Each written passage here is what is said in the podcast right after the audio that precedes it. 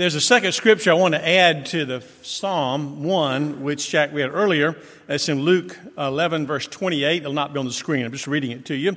But Jesus said, Blessed are those who hear the word of God and obey it. In our text, God is genuinely concerned about people, about our life together and the years we spend on earth. God cares about us. Uh, the Psalms are a wonderful reading. When I was growing up at the Second Street Methodist Church in Macon, a part of our curriculum in elementary school and Sunday school was to memorize some scripture, and there were three Psalms included in the list. One of those Psalms was Psalm 1. The other two were the 23rd and the 100th. And the first Psalm introduces us to God's praise and to life and how it should direct itself, what God wants us to do. This morning, I'm glad we had a Gideon speaker because it kind of overlaps the message, what Joe had to say about scriptures being shared. And our text today also talks about those who trust in the Word of God, those who are a part of it. This, the, uh, the psalm is really an invitation. You know, we get invitations or give them quite often. Uh, it, during our household this year, we, we've gotten uh, always, every year, an invitation to our grandchildren's birthday. Our oldest daughter's real good about all that stuff, you know, and, and we know we're coming whether they invite us or not. They'd have to hold us away, but we enjoy getting it. And, uh, and we read it and we respond appropriately and we carry stuff when we go. Is that okay? Do all that kind of stuff. Uh, we had other invitations. Uh, Amy finished school, always invitations that go with that. And then she got married. That's the big set, you know, all the hoopla that goes with that. You send out invitations, maybe you get them. And they come to our house. You know what the first thing I do with the invitation when they show up at our house? I give them to Vicki. That's the first thing I do. I, I don't open them. Uh, I, she keeps our social calendar. And so there they are. And she, you know, you can tell by the envelope generally who it's from and probably what it's about. But she takes care of it, and we get invitations. And maybe some invitations are real exciting to get. You know, if that's a person who's close to you, you've known them and it's a big event in their life, and, it's, uh, and you're maybe a bridesmaid or a best man in a wedding, well, that's exciting to be a part of it. And you look forward to it, and you, you love to write that reply, Yes, I'll be there. Maybe you get one, though, where the person you're getting it from you haven't seen in a while, and uh, you think to yourself, Well, I'll, can I make that one? Is it that important to me? Uh, are they really that good of friends? Then occasionally, if you've gotten one from somebody and you go, Who is that? You got one of those? You know, it's, it's a name, you know, and, and you must know them because they seem to know you, and you got to respond somehow to that invitation. We get all kinds, and we're, we're always deciding what's important, usually based on the relationship of us with that person. And maybe it's the event around that it excites you. Maybe you just like to go to weddings. There's some people that like to do that, you know. So, yes, I'll go if I get an invitation to them. We get invitations in the mail and we decide how we're going to respond. Our psalmist today is inviting us to respond to what will we do with God's offer to love us and lead us. That's a big offer, and we're trying to decide what we're going to do with it. It kind of starts off as a, a don't do list.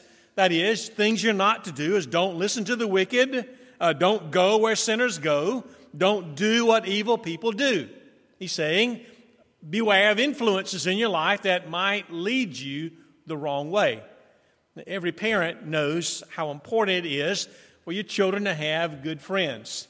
And, you know, I, we are always kind of cautious, wanting to make sure that the friend influence was positive on their behavior and decision making. And, and you want to do that. You can't always control it, obviously, but you want to help it along. You teach your children about influences in their life and how choices are important.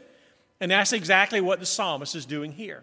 He's saying there, be careful what we fill our life with around us, because those things can lead us away from God, and we're making the choice by giving ourselves aligning with them. He says, much as we spend too much time watching television and investing in things we don't need and going on uh, shopping sprees for things we don't really have a purpose for. Those things kind of pull our attention and focus in a different direction from which God is trying to lead us. He wants us to see that uh, sin doesn't always have a specific thing He's guiding us away from. It's the influence itself, he said, is what often derails us from God having a purpose with us, what he is going to do. We love the Beatitudes in the New Testament, and here really is what Psalm 1 is. It's about blessed are you if. And it goes on, the people of God behave or experience life in a certain way, then God can use them and do great things. Now, there comes a problem, of course. There's a problem in the text because when you hear all of this idea how you should live, it means that we have to make a decision, and the problem is we're often not good at it. Romans 3 says it this way There's no one who is righteous, not even one. There's no one who is understanding. There's no one who seeks God. All have turned aside. He's saying to us, we're really all alike. If you read this passage, it sounds like there's the, there's the good people and there's the evil people, and they don't ever meet. And the fact is, we're sitting here and say, you know, we're really a little of both of those. Uh, we want that evil part, that wickedness to move out. We want God to have his place in us, but we confess that that process is not as thorough or complete as we want it to be, but we're moving that way and asking God to have his way with us. And in that journey, we hope that God is pleased, but we know that Paul was right.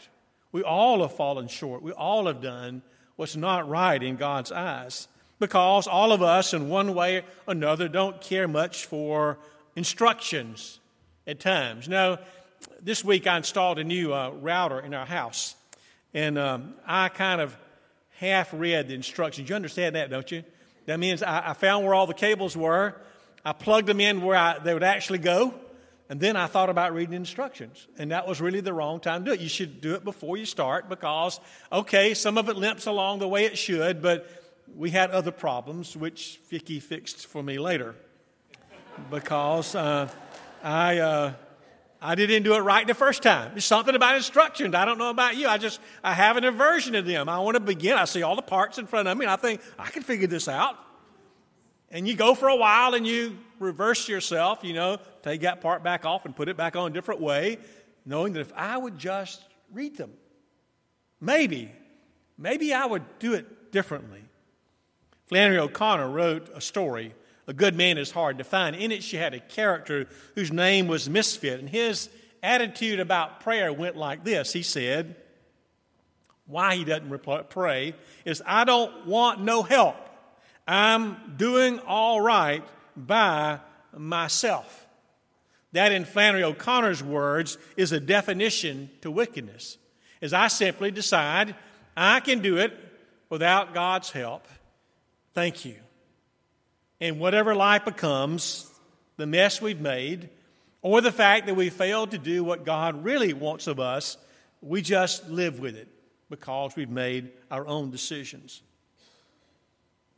How good am I taking instructions? God is shaping the people here by shaping their heart. Uh, he knows what we can be like. He said, but the wicked people are not like that. They are like chaff that the wind blows away. The wicked will not escape God's punishment. Sinners will not worship with God's people. He's saying to us there is a, a, a defining line there between those who would know and do what God wants, and for us as we would determine, decide how we're going to live, how we're wired, how we wired into doing what God wants of us. I have a short video I want you to see about how are we wired. You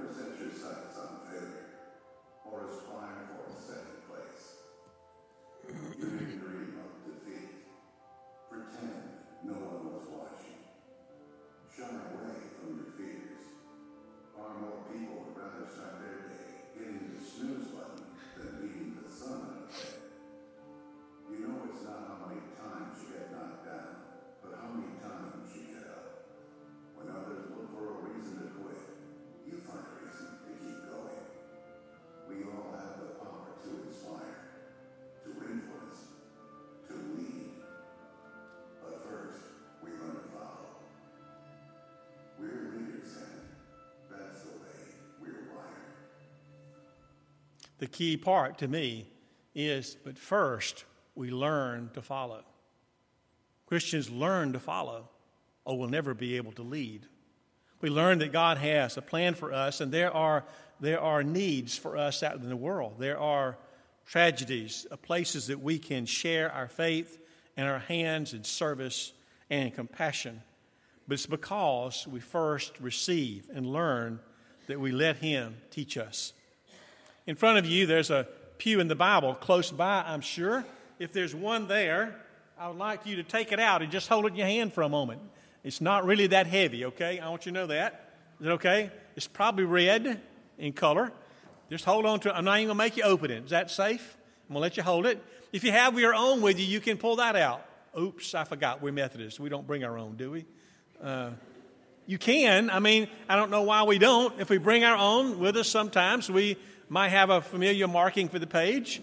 Uh, you might forget to take it home. That might be the worst thing that you would do, but you could bring it any Sunday. Why do we have them? Because we believe that not just sitting here, but every day it should be a part of what we do. It's one way we understand God's will for us as we read from that book. And God helps us to see in the scriptures, and there are all kinds of plans on how you may go about reading it. Find one. I'll help you if you want. The worst thing we can do is not read it. The best thing you do is just keep reading it.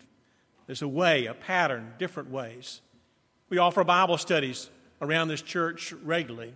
I contend that you can't be too young to learn it, and we, we can never get too old because, first of all, there's always something new to learn, and, and we're always forgetting, right? I mean, just face it, we forget things, and just like fresh again, we learn it again. The Bible is a way that we learn to know what God wants for us to do today. It's a way that we stay on course, that He finds His will for us. There is in the text one image I want to share with you about. It's the, well, it's the image of a tree. If that last slide would stay up for us. Uh, this is about uh, a stand of trees in the Sequoia National Park in uh, California. Maybe you've seen them before. Five of the ten largest trees in the world are in that park, and they are humongous. I mean, you know, way out there, bigger than anything you would normally see. Do you know that the, the oldest trees in the world, which they estimate are between four and 5,000 years old, are the oldest living organisms on the earth? Just put your, put your mind around that a minute. Four to 5,000 year old living thing makes our lifespan seem seem pretty short. He's saying to us, we are like a tree that's planted by the waters. Oldest living thing. He's saying, I want to think of you as something that comes in this world and you're not just a flash through in a moment, but you have roots. And He plants us. You're not here by accident or just because of a, a biological experience. You're really here because God has made you. He has planted you where you are. And in that place, He will nurture you so you can grow. Now, growing is a physical experience, but it's also about mind and spirit, and I want those to keep growing. And from that, He says, you'll bear fruit. And you'll not wither away. So there's a, an aliveness that keeps going on and on because we are His. Thinking of the tree that God uses us for. How are we like the tree? Planted by God, growing always. And I think trees are a beautiful thing. You know, growing up in Georgia, always seeing trees around us. There's parts of our country where they call big sky country. You know, there are no trees, but you can see the skyline forever. And man, I just miss my tree. I don't think I can live without trees. They seem to represent an important part of God's plan in the world, and we are a part of it. How do we respond to keeping your life in a certain direction, keeping it in focus where God is headed with us? I shared with you in the springtime through confirmation class, we teach the uh, confirmands the general rules of the church, and I actually preached a series in June. If if any of us remember back that far, oftentimes I couldn't tell you that, but I remember that. And we said the first two rules were to do no harm and to do good. The third rule was to stay in love with God, which another way of saying that is to tend to the ordinances of the church, that is, doing the things that would keep us close to God. And one of those, as the psalmist talks about, is through his word. Through our study of the scriptures, we are brought closer to him in that relationship. Think of it more like a, a love letter than about information. It's not about being a scholar, that is, knowing everything about the roots of the scripture and every kind of language uh, nuance that may be found in it, but it's talking about a relationship that we build with Him and us. We have that. We can find a direction of life consistently can point to Him if we are staying in love with God. How's that going with you nowadays? Let's pray together. Uh, Father, we confess to you that we are prone to do it our own way, but you already know that. That we fail to follow instructions because we like trying on our own, even we know it would be better to listen well to you. We thank you for those important relationships around us that teach us, give us an identity in our faith and family and our community and believing, Father, you're guiding us to make good choices as your people. Open our hearts to your presence. Help us to grow in our faith ever clearer. In Jesus we pray. Amen.